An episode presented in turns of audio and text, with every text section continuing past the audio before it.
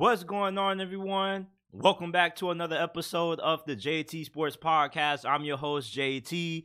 It's been a while since we went live, man. Last week, I couldn't go live how I wanted to because I just had a lot of work that I had to turn in. So I just wanted to go ahead and get ahead of my classwork. So I'm trying to stay ahead.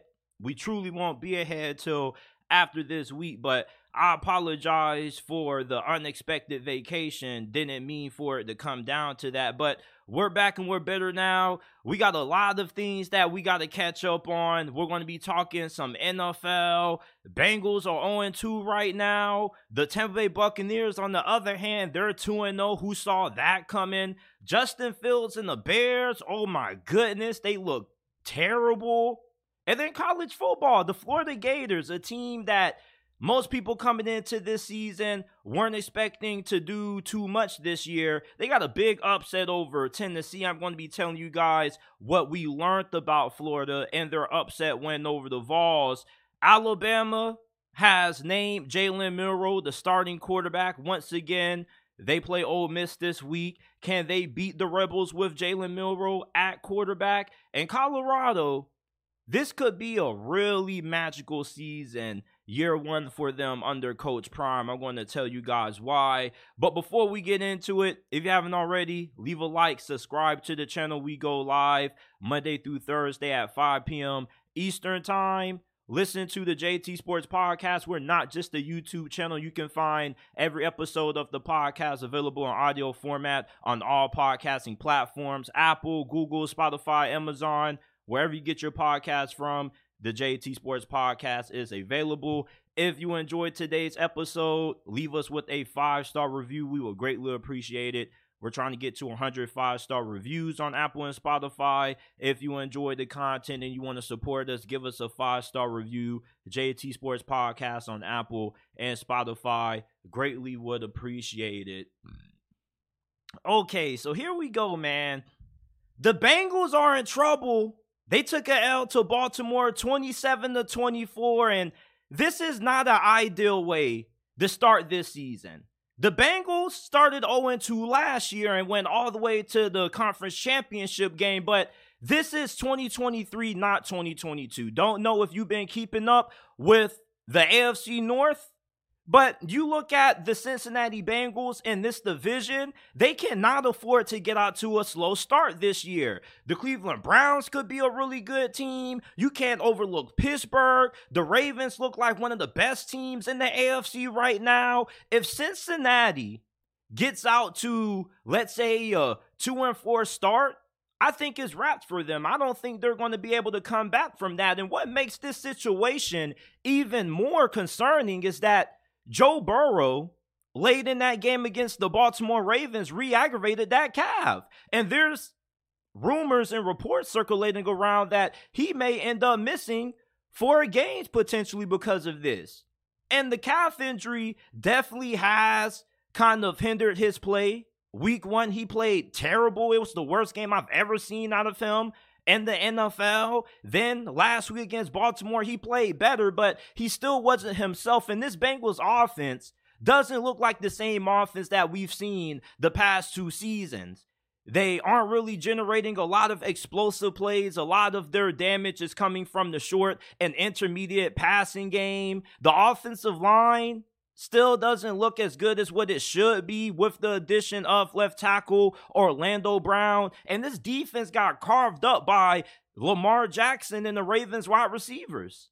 Cincinnati doesn't look like a great team right now. It is really early into the season, but this calf injury to Joe Burrow is really concerning. And if he has to miss time, there's a strong chance that Cincinnati, possibly when he comes back, maybe they only have one or two wins. And getting that far behind with how tough the AFC is and how tough the division that they play in is going to be this year, this is really, really alarming if you are a fan of the Bengals, man, I don't think this is a team that this season they're going to be able to bounce back from a slow start. And the statistics show that the majority of teams that get out to an 0 2 start, they don't make it to the playoffs.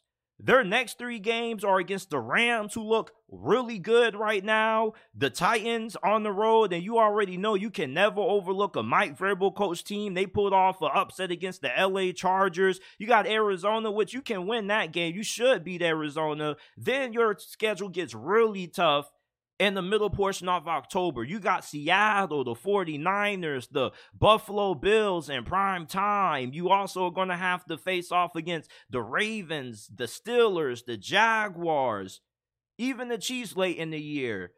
If Kansas City ends up getting out to a slow start, they can recover because they're in a weak division. Cincinnati's in arguably the toughest division in the National Football League right now. And with how tough their schedule is going to get in the next couple of weeks, they cannot afford to be losing Joe Burrow for any portion of the season, even if he isn't 100%.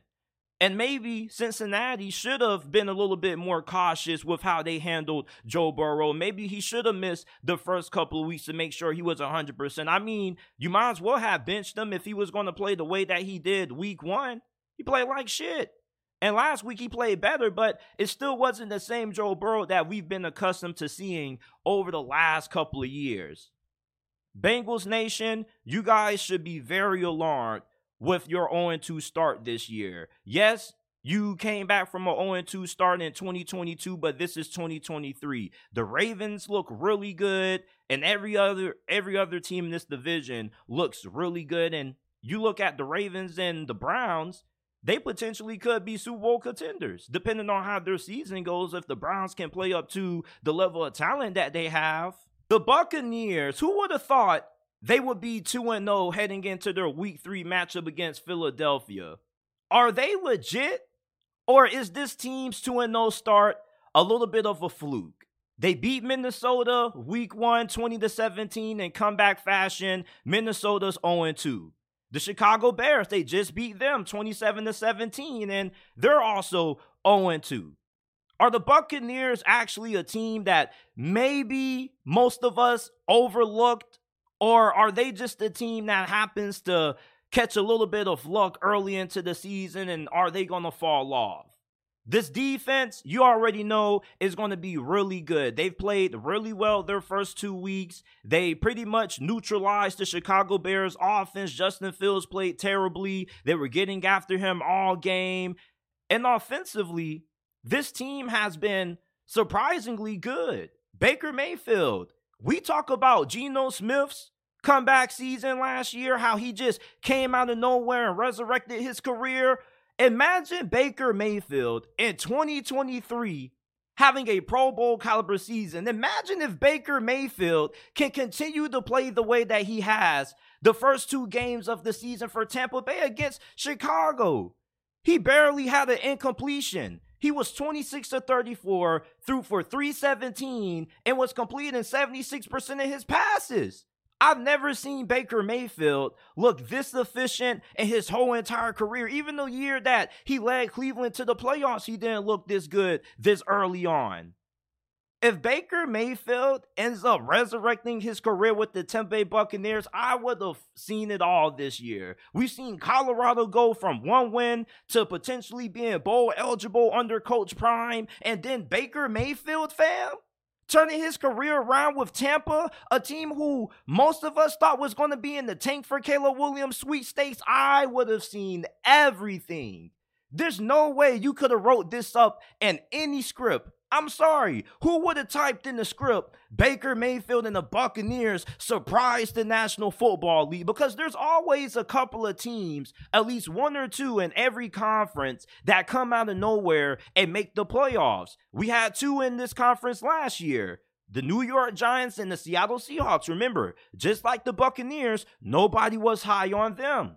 And they went to the playoffs. They surprised people. The Buccaneers, most people, why they sour over Tampa Bay is because of Todd Bowles. Todd Bowles has a losing record as a head coach, and he isn't really that great. Well, so far, it looks like he has nailed the hiring of his new offensive coordinator, Dave Canales.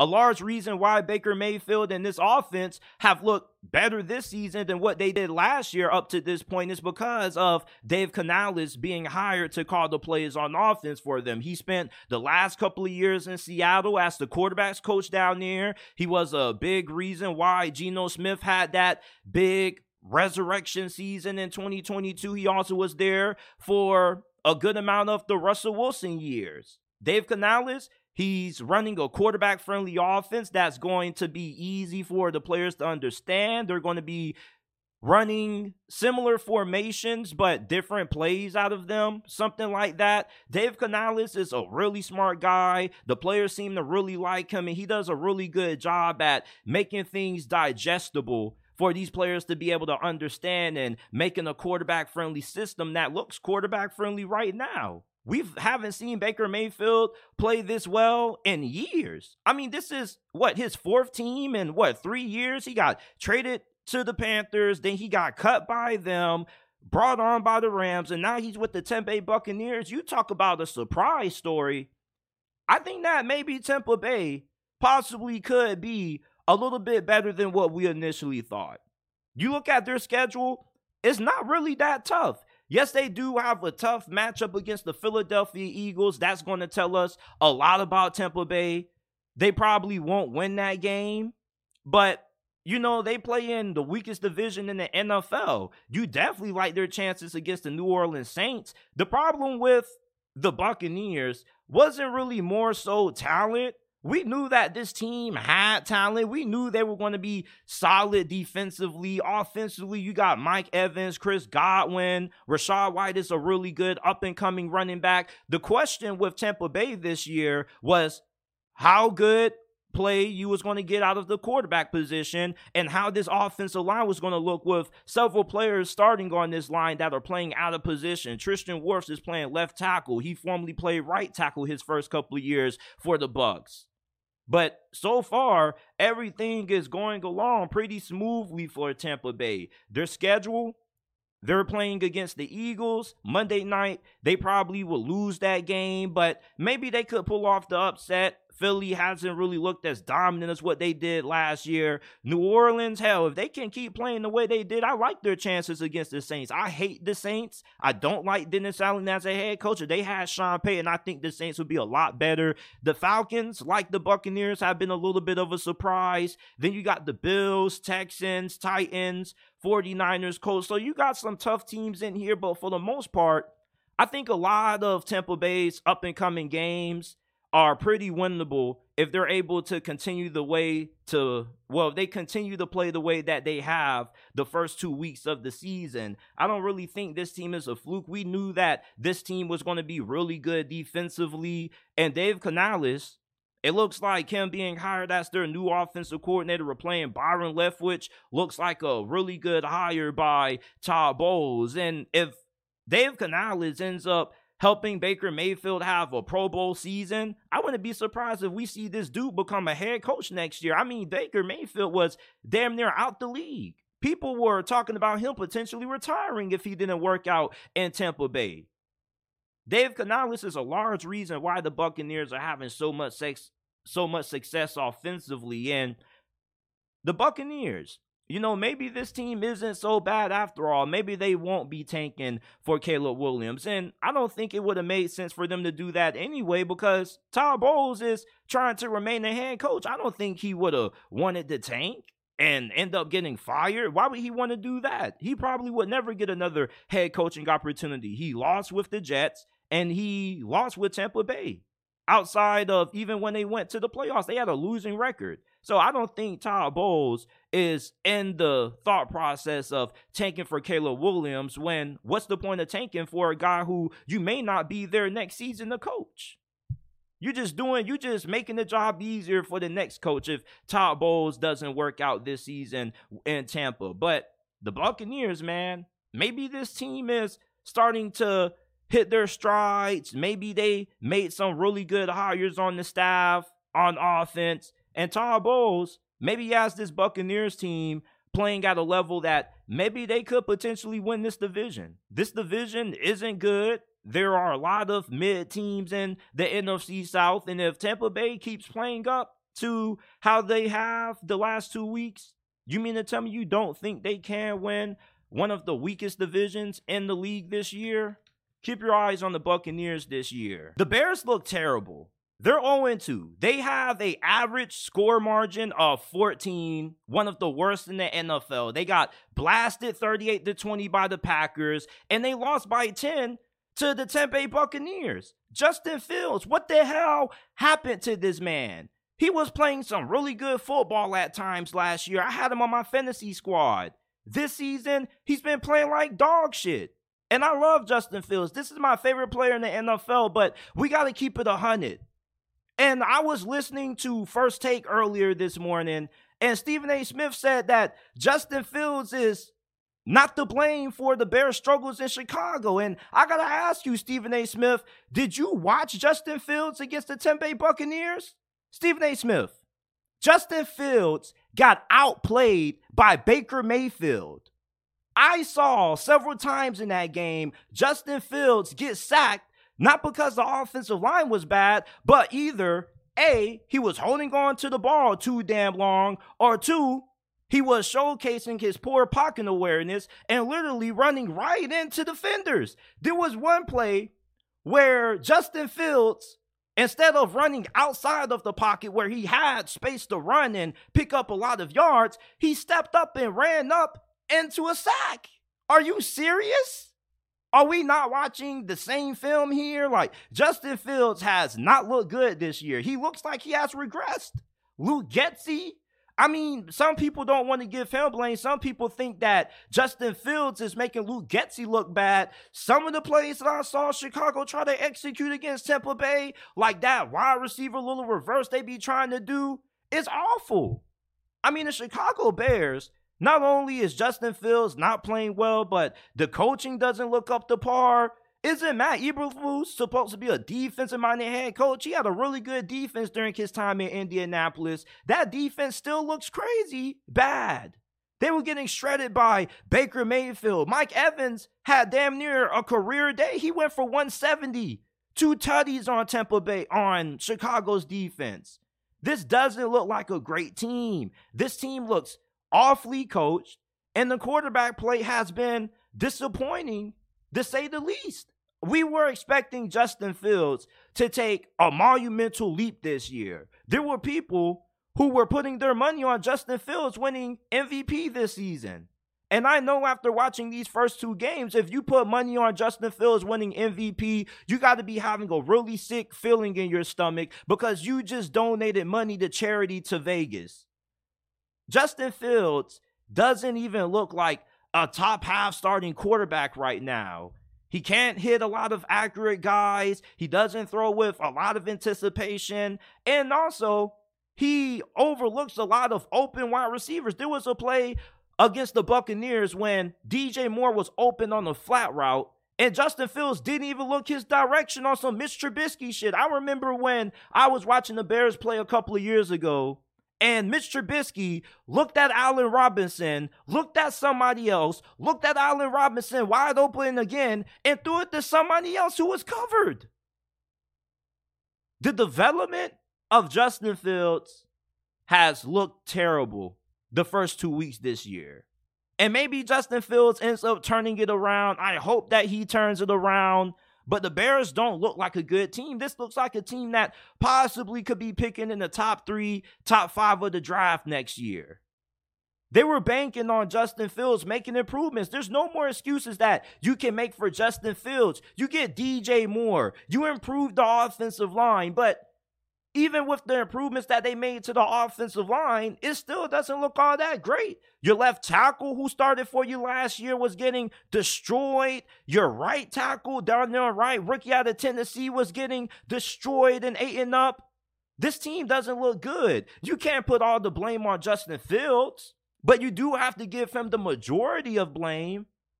I mean, the dude had several turnovers. He's a turnover machine. He's just not playing great football as much as I love Justin Fields, I got to keep it 100 and I got to be unbiased. I'm really disappointed with what I've seen out of him. He doesn't look like he's taking steps in improvement. He looks like he's taking steps backwards. He doesn't look comfortable in the pocket. I mean, he's not going through all his progressions. He's not seeing open wide receivers. He just looks lost out there. Honestly, when you look at Justin Fields against Tampa Bay, he just looked like a deer in highlights. Outside of running the football, throwing the football just doesn't look all that comfortable for him. Maybe he needs to get traded to a team that has one of the best offensive minds in the league. Maybe a Sean McVay would take him. Hell, Kevin O'Connell, I would love to see what he could do with Justin Fields, but it doesn't look good for the Chicago Bears. You can say maybe the Bears got to pick a side, Matt Eberflus or Justin Fields, but I think they should probably move on from both. If the season was to end right now, Justin Fields doesn't look like the kind of quarterback that can lead you to the promised land. And Matt Eberflus, his defense sucks. And if you specialize in defense and your defense is garbage, that means you're not a good head coach. Justin Fields in Chicago, man, they got the Philadelphia, well, they got the Kansas City Chiefs coming up this week. It looks like they most likely are headed for a 0 3 start. And the majority of the times, if your team starts 0 3, that means that you probably miss out on the playoffs. Maybe the Bears get hot in the middle of the season, but it's like when you look at their schedule, where do you see an easy win? I mean, we thought that they were going to be able to beat the Buccaneers week one, well, week two, and they lost that game. You know, like we thought this team could possibly start 2 and no, they lost to Green Bay. He lost to Jordan Love. Jordan Love, nobody really knew what to expect from him in his first official game starting for Green Bay post Aaron Rodgers, and he outplayed Justin Fields. And not just that Jordan Love outplayed Justin Fields, but so did Baker Mayfield. Justin Fields looks like one of the worst quarterbacks in the National Football League right now. This season, if they lose to Kansas City, could possibly lean to implosion for Chicago this year. And it's a little disappointing. A lot of people didn't expect much out of the Bears this season. At best, you probably thought they could be between 8 10 wins this year. But man, this team looks terrible they need to make some changes and they need to make them fast because if they lose to Kansas City, you're going to have to start asking a lot of tough questions. Before we move on to the college football portion of this episode, leave a like, subscribe to the channel if you haven't already. If you're enjoying this episode so far, Rate us five stars on Apple and Spotify. You can listen to the podcast not just on YouTube, but in audio format on all podcasting platforms Apple, Google, Spotify, Amazon, wherever you get your podcast from. You can find the JT Sports Podcast.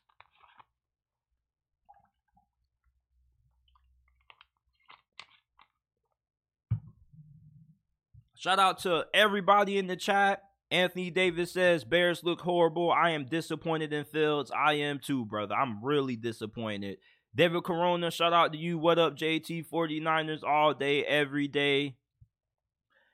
It's time to move on to college football, man. Whew. The Florida Gators are a better team than what they were given credit for prior to the start of this season. Vegas has a over under win total for Florida a five and a half. And after their week one loss to Utah, 24 to 11, most people rolled off the Florida Gators and Billy Napier. And then they pull off a shocking upset at home against the Tennessee Vols 29 to 16. And we got to talk about what we learned about Florida in their win over the Vols. Because, first of all, this defense looks massively improved under Austin Armstrong. And I know it's really early into this season, and this defense has given up a couple of big plays. When you look at the secondary, they've given up a couple of big plays to Utah and Tennessee, but for the most part, this defense has been playing at a really good level compared to the level of play that they've been getting from this side of the ball for the last, what, four to five years. You had some really bad defensive coordinators. The dude you had calling plays last year was awful, and Todd Grantham all those years under Dan Mullen. Yuck, let's not even get started on that. We might have to throw up if we talk anymore about Todd Grantham. But Austin Armstrong, he definitely has proven why he's one of the youngest defensive coordinators in all of Power Five. He had a really good game plan against that Tennessee offense. He held the Vols to 16 points. Do you not know how impressive that is? Like Tennessee normally on any given day hangs 30 on you with ease. So the fact that Florida's offense neutralized one of the most explosive offenses in college football was really impressive. There's defensive line, not just do they have a lot of talent on this D line, but they got a lot of depth. They can rotate multiple guys in on this defensive line, and they were getting a lot of pressure on Joe Milton, even though it may not be reflected in the box score. I felt like Tennessee's offensive line really lost the battle in the trenches against Florida's defensive line.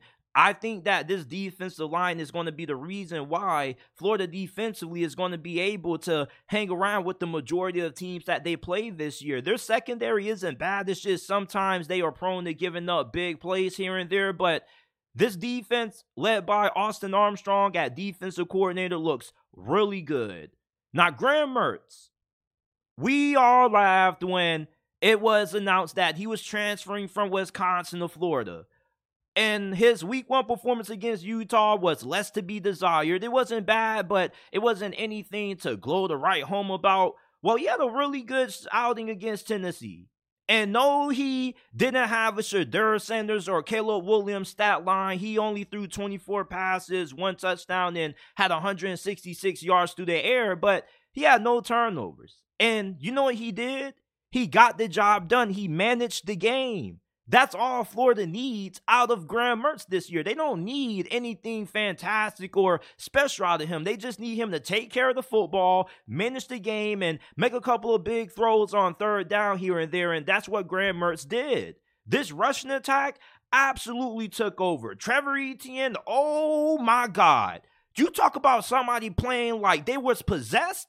Man, these defenders for Tennessee didn't want to tackle this fool anytime he got the football, it seemed like. 23 carries, 172 rushing yards. He was averaging 7.5 yards per carry.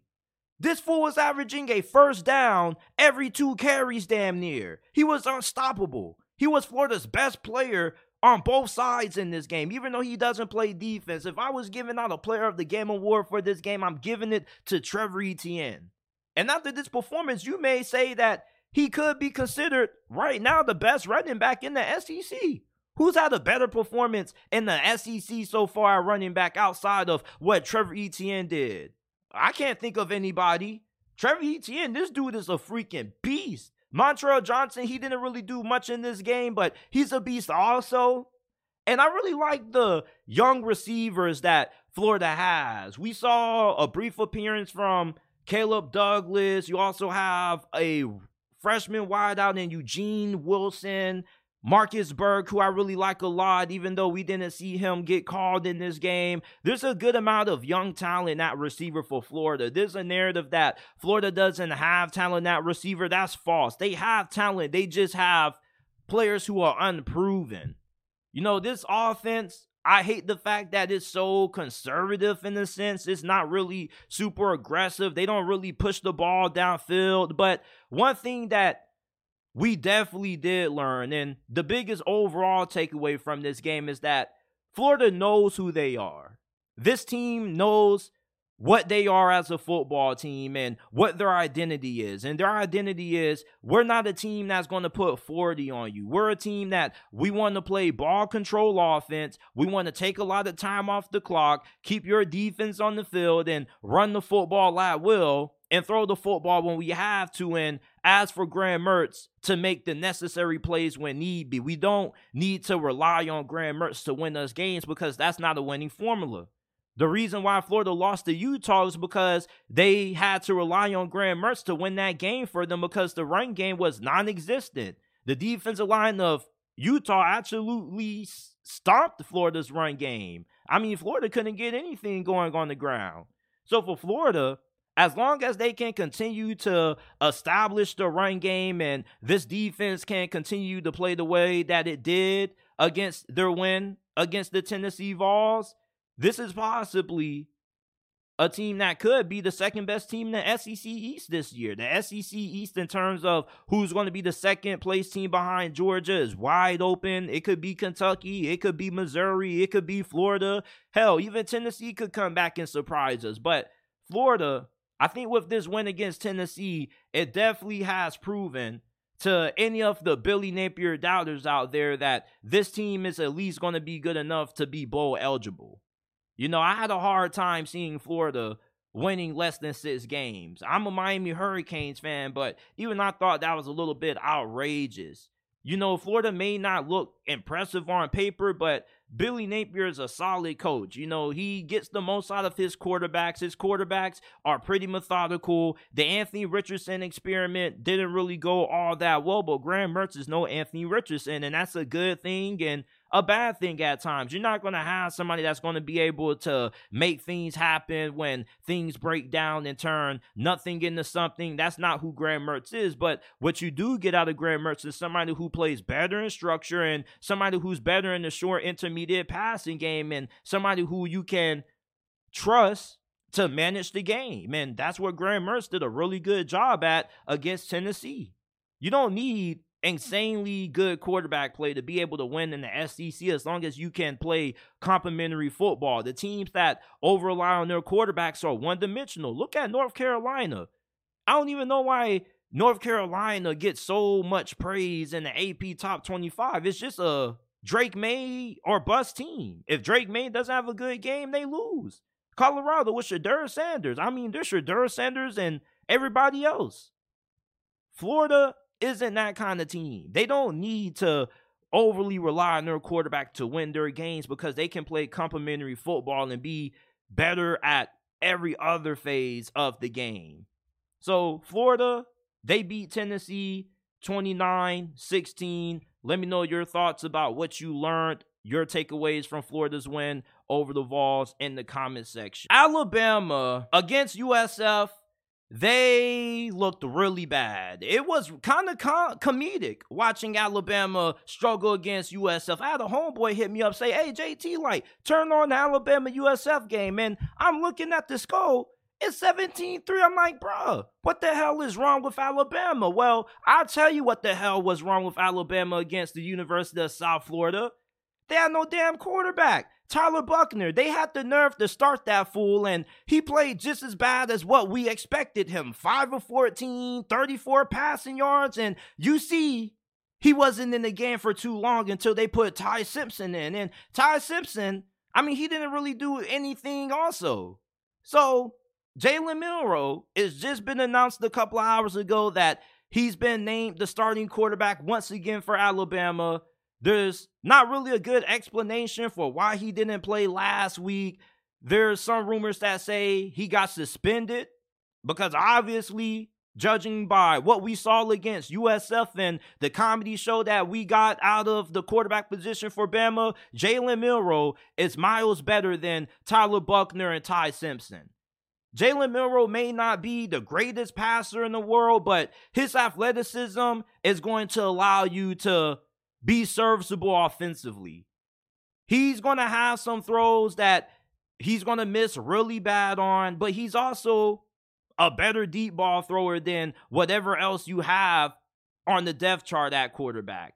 Ty Simpson, the deep ball isn't there for him. And Ty, Tyler Buchner, he doesn't have any accuracy at all. He went 5 of 14. It was awful out there. Jalen Milroe, he's not a consistent passer, but I don't think he's bad to the point where you can't have success throwing the football with him at all. His decision making isn't really great, and he doesn't really do a good job at going through his reads. But with his athleticism and the fact that he's a threat to take it to the house any single time he chooses to run with the football is something that makes him a good option at quarterback for Bama going into a really big game at home against Ole Miss. Ole Miss, defensively, I don't really think that Alabama fans have anything to be concerned about. I don't think this offense should really struggle much against the Ole Miss defense. You got Pete Golding as your defensive coordinator, which you Crimson Tide fans are already really familiar with. And if you kept up with Pete Golding and all those years he was the DC for Alabama, you would know that this defense was not that great under him. Jalen Milroe, I think that he could have a big day on the ground against that Ole Miss defense. And if Tommy Rees does a better job of incorporating his athletic ability into this game, Alabama's offense should do a lot of damage on the ground and they should be able to play the style of football that Nick Saban wants to play. Nick Saban isn't trying to air the football out anymore like he has done in the past with Mac Jones, Tua Tagovailoa, and Bryce Young. He's trying to get back to the basics, which is old school smash mouth football and taking a lot of time off the clock and being a more physical team than you. The offensive line didn't look good. Jalen Milroe, with him at quarterback, it gives you a little bit of an advantage because when you got an offensive line that's bad and things break down pretty often, you need to have a quarterback that can play, make, and improvise. And that's what Jalen Milroe can do. Jalen Milroe never should have got benched in the first place. Maybe he got suspended. Maybe he didn't. I don't know. But against Ole Miss, he definitely gives Alabama the best chance to win compared to Tyler Buchner and Ty Simpson. And I believe that Alabama is going to beat Ole Miss. It may be a pretty close game, but Ole Miss offensively they may put up a lot of points on Alabama's defense. Well, I won't say a lot of points, but I think there's a chance that they may get to the mid or high 20s in this game. Ole Miss offensively, they're really good. They got a good offensive line. You look at Jaxson Dart, who beat out Spencer Sanders for the starting quarterback job. He's been playing really well. They got a really good group of wide receivers. You got Quinshon Judkins, who is the best running back in college football, in my opinion. Ole Miss has a really stacked offense, but defensively, I could see Alabama being able to execute that ball control offense that Nick Saban wanted to implement. Ole Miss, I think their offense may give Alabama's defense some trouble, but defensively, I don't expect them to be able to slow down Alabama with Jalen Milroe at quarterback. He may have some struggles, he may have an interception or two, but when it comes to his ability to generate big plays on the ground, I don't think Ole Miss is going to be able to prepare for that. This dude is a really good athlete, and against Texas, he didn't even play that bad. I mean, he didn't play great. He definitely did cost them the game, but he also made some plays that kept them in the game. He threw a big touchdown that made it a one possession game at one point. You know, he wasn't bad, and he played great against Middle Tennessee State. It's Middle Tennessee State, but he probably could have did similar what he did against Middle Tennessee State against USF. I mean, Tyler Buchner and Ty Simpson struggled against USF with having five and four stars around them. I think that obviously shows you that Jalen Milroe is the best quarterback on the roster, and it's not really close. And I think that he gives Alabama a great shot at beating Ole Miss, and that's why I like Alabama to beat Ole Miss. That's not an official prediction, but if I was giving you one right now, I don't think Ole Miss is going to be able to beat Alabama. Majority of bettors are siding with Ole Miss to win, but Jalen Milroe isn't as bad as the two quarterbacks that we saw against USF. His running ability, the fact that he does have the ability to hit a couple of big plays in the passing game every once in a while is going to allow Alabama a shot at being able to avoid the upset at home. And I can't see Alabama dropping two games and one year at Tuscaloosa. Not anybody just wins on the road at Alabama. You got to be a damn good team to beat Alabama at home. Texas is really good. LSU in 2019, when they won the national championship, beat Alabama. That 2015 Hugh Freeze coach Auburn or Ole Miss team beat Alabama at home. To beat Alabama, you got to have a great team and Ole Miss, they got a solid team, but I don't think they got a good enough defense to be able to really give Alabama's offense anything that they really have to worry about.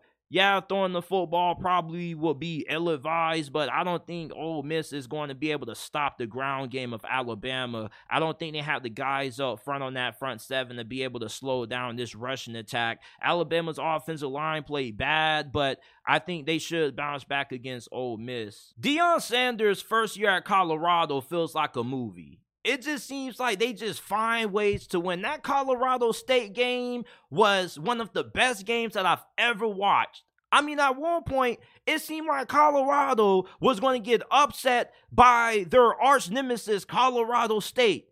And then Shedeur Sanders, final drive, engineers a 98 yard touchdown drive plus the two point conversion to send it to overtime. Then they get it done in double OT you look at Colorado and the success that they have had so far up to this point under Coach Prime, it's not a mistake. This team is not fluky. This team, they are led by one player, and that one player is Shedeur Sanders. Travis Hunter, he's going to be out for the next couple of weeks due to that dirty hit that he received from Colorado State. But Colorado, if you're looking for when this team is finally going to end up losing, there's a chance that it might not happen. I don't know if you guys watch a lot of Disney movies, but Disney movies always seem to have a magical feel. You all, you you ever watch Remember the Titans? That football movie that had Denzel Washington as the head coach. And you know, they didn't really want a black coach and they were looking for any reason to fire him, but they just kept on winning and winning and winning. That's kind of what Colorado is doing right now. Nobody expected this team to be as good as what they are right now, other than me and a couple of other people. And you guys already know, I told you guys all last season, and you can remember this when this season concludes, that I said Colorado was at least going to be a six, seven win team or better this year. And they already have tripled their win total from last year. They're at three wins. There's not a single team on Colorado's schedule that they don't have a chance at beating. You keep saying they don't have the talent, they don't have the guys up front. And some of that is true. But you know who they do have? Shedeur Sanders, one of the best quarterbacks in college football. And something that college football has showed us over times is that even if you have a average team, if you have a great quarterback, a great quarterback can elevate a average roster in college football. Look at North Carolina. They're doing the same thing with Drake Maye. They can't run the ball. They don't really got a great defense neither. That team is Drake Maye or die, and they're winning games. The same way Colorado State is kind of winning games. It's the same way UNC is with Drake Maye. Shedeur Sanders has arguably played like the best quarterback in the country. Now, whether he's better than Caleb Williams, that's a discussion for another day. But do you know that this brother is completing 78.8% of his passes this brother nearly has a completion percentage of 80. Do you not know how rare that is? I'm looking at Shedeur Sanders 10 to 1 touchdown interception ratio, averaging 40 plus pass attempts per game under constant duress. I mean, he's been playing behind one of the worst offensive lines in all of college football, and it doesn't matter. You want to know why? Because he's just that dude. He's just that good. When you have a Shedeur Sanders, it's going to allow you to compete in games that people think you don't have a chance at being able to be competitive in, like this week against Oregon. Colorado is a 20 point underdog. I don't think Colorado's about to get blown out by Oregon. Do you see every single week the same story keeps getting repeated about Colorado over and over again. Oh, they're not good enough to compete with this team. They don't got enough up front. And what do they do? They beat you and they find ways to win doing it. Deion Sanders is one of those guys that you either love him or you hate him. But whether you like him or not, you got to give Deion Sanders a lot of respect and props for what he's done up there in Boulder, Colorado. Like, we got to stop some of the hate you got to realize that what Colorado is doing is kind of magical. And their first three games kind of have given me a little bit of a hint that this is going to be one of those seasons where Colorado possibly could win maybe nine, 10 games, and nobody could ever see it coming. Like, just look at how that Colorado State game went. Think about their week one win on the road against TCU. This is one of those storybook kind of seasons that you would make a Disney movie about. That Colorado State game, Travis Hunter gets knocked out due to a dirty hit. I mean, that's one of those kind of plays and injuries that loses the morale and soul of your locker room. Colorado, after they lost Travis Hunter, they could have underplayed and underperformed because of that. But they got more locked in because of it, and it was a really chippy game. But this is a team that responds incredibly well to tough moments in adversity. Every single time the game is on the line, Colorado comes through and they make big plays. You see, you don't got to like Deion Sanders, but you at least have to give him props for what he's done at a school that has had a losing record for nearly two decades. I mean, Colorado hasn't been this relevant since what when they had Eric Bieniemy at running back.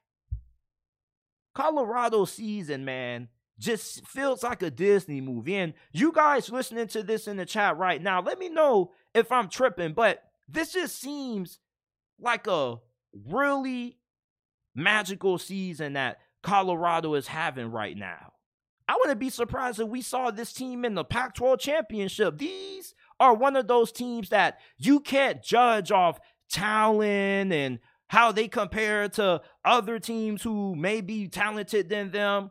This is one of those teams that it doesn't matter about the talent. It doesn't matter about the recruiting rankings. What matters is anytime this team has a ball game that they have to play, they find ways to win it. It may not be pretty, it may be a little ugly, it may be a little close than what you expect, especially when you're playing against schools like Colorado State. But when you have a roster that is going over this much turnover, it's not always going to look pretty all the time. All that matters at the end of the day, if you're Deion Sanders, is walking away with the win. And you got to wonder eventually who's going to end up beating Colorado. I mean, it's easy to say Oregon and USC are going to beat Colorado, but that's just because you're judging the games based on what you see on paper. Nobody saw TCU losing to Colorado on paper. Nobody saw Colorado even being a three win team on paper for the most part. If you thought Colorado was going to be good enough to be bowl eligible this year, it's because you believed.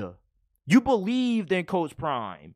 You believed in the process. You watched and you know what Coach Prime does everywhere he goes. He wins. And it rubs people the wrong way how he goes about doing it. Yeah, sometimes it may seem like he's a little cocky or a little bit arrogant and braggadocious. He does tend to make everything a TV show. But that's what college football is about. It's about drawing viewership. It's about getting fans engaged. And that's what Deion Sanders has done. And say anything that you want to negatively about Deion Sanders, he may talk a lot, but he backs it up. And I think that's what makes people so upset about Deion Sanders is that you hate somebody who always comes out on top. It just happens to be that Deion Sanders is at Colorado, and this isn't just a hype train. This is actually a legit good team. This is one of those seasons that you guys are going to look back on. You're going to be like, damn, like, who else can replicate this? Nobody else is going to be able to replicate this kind of season at a program that has the kind of history that Colorado has had over the last couple of decades. You want to know why? Because not everybody has a Deion Sanders. Deion Sanders is a once in a lifetime head coach. He's the only head coach in America who doesn't have the resume of a Ryan Day, Dabo Swinney, Nick Saban, or Kirby Smart, and yet he can go into a living room of any five or four star recruit that's recruiting with well, he can go into the living room and talk to any recruit that has interest in Alabama, Ohio State, or any of the big boy schools. You want to know why? Because he's Deion freaking Sanders, dog. Everybody knows who Deion Sanders is. When Nick Saban and Kirby Smart walk into a recruit's living room, their moms probably don't even know who the hell they are. All they know is that they're football coaches. But when Deion Sanders knocks on your door, Everybody in your family knows who Deion Sanders is. Your mom probably had a crush on Deion Sanders in that ball head when he was playing football. Deion Sanders, you know what he can do is something that a lot of new head coaches don't have the ability to do. He's really charismatic, but the thing that really stands out the most about Deion Sanders is how he bonds with his players. It's not really a team, it's really a family. And he really goes about it that way. He's hugging players on the sideline. He's coaching guys up instead of yelling and cursing guys out. He's actually coaching them up. I remember when um Tory Horton, number 14, that Colorado State wide receiver who was doing work all afternoon on Colorado secondary. He got a touchdown late and he's coaching up the cornerback who gave up the touchdown. Hey, fool, like you got to be inside. That's good coaching. Deion Sanders not just is a great motivator, but he's a great leader of men. He's a great head coach. He has his son at quarterback who's absolutely carrying Colorado on his back. And even though they don't have Travis Hunter, they still have a chance at being able to beat Oregon and USC and whoever else without him because they got Shadur. Shedeur the heart and soul of that team. They got Shedeur Sanders, Shilo Sanders, and Deion Sanders all on the same team. You talk about leaving a legacy. The Dash, the head coach, and his two sons are two of the best players on the team? That's crazy. There's no way you can't tell me that this season is not going to be magical for Colorado. You talk about leaving a legacy when Deion Sanders leaves this earth, he's going to have Shedeur. He's going to have Shilo. And he's going to have the memory of his first season at Colorado. And that's something that a lot of us are not going to forget. A lot of people are going to remember what Colorado has done and what they're going to do from this point further. This is a season that could be really magical for the Colorado Buffaloes football program year one under Deion Sanders. There's not a single game they don't have a chance at winning. I mean, yeah, they may not have a defense, but who else in the Pac-12 has a incredibly great defense? We still don't know what Washington and Oregon and USC have great defenses. They haven't been tested. This is the best offense that Oregon has faced up to this. And even then, a couple of weeks ago, they were getting 30 hung on them by Texas Tech with ease. There's not a team that Colorado does have a shot at beating. Nobody in the Pac 12 is really playing outstanding defense outside for a couple of great teams. If you have a great quarterback and you can score 30, 40 a game, there's not a game that you can't win. This season is going to be special for the Colorado Buffaloes. Keep your eyes out for them, man. This is it for this episode of the JT Sports Podcast. I appreciate you guys for tuning in. If you enjoyed today's episode for the last time, leave us a five star review on Apple and Spotify. We're trying to get to 100 five star reviews before the end of this month. So if you listen to podcasts, get your smartphone, go to Spotify or Apple, whatever you listen to your podcast on, and type in JT Sports Podcast, and the will pop up. Give us a five star review, or you can go down to the description down below, and there will be the links to Apple and Spotify versions of the podcast. I appreciate you guys for tuning in to this episode, and I will see you guys tomorrow with another episode of the JT Sports Podcast.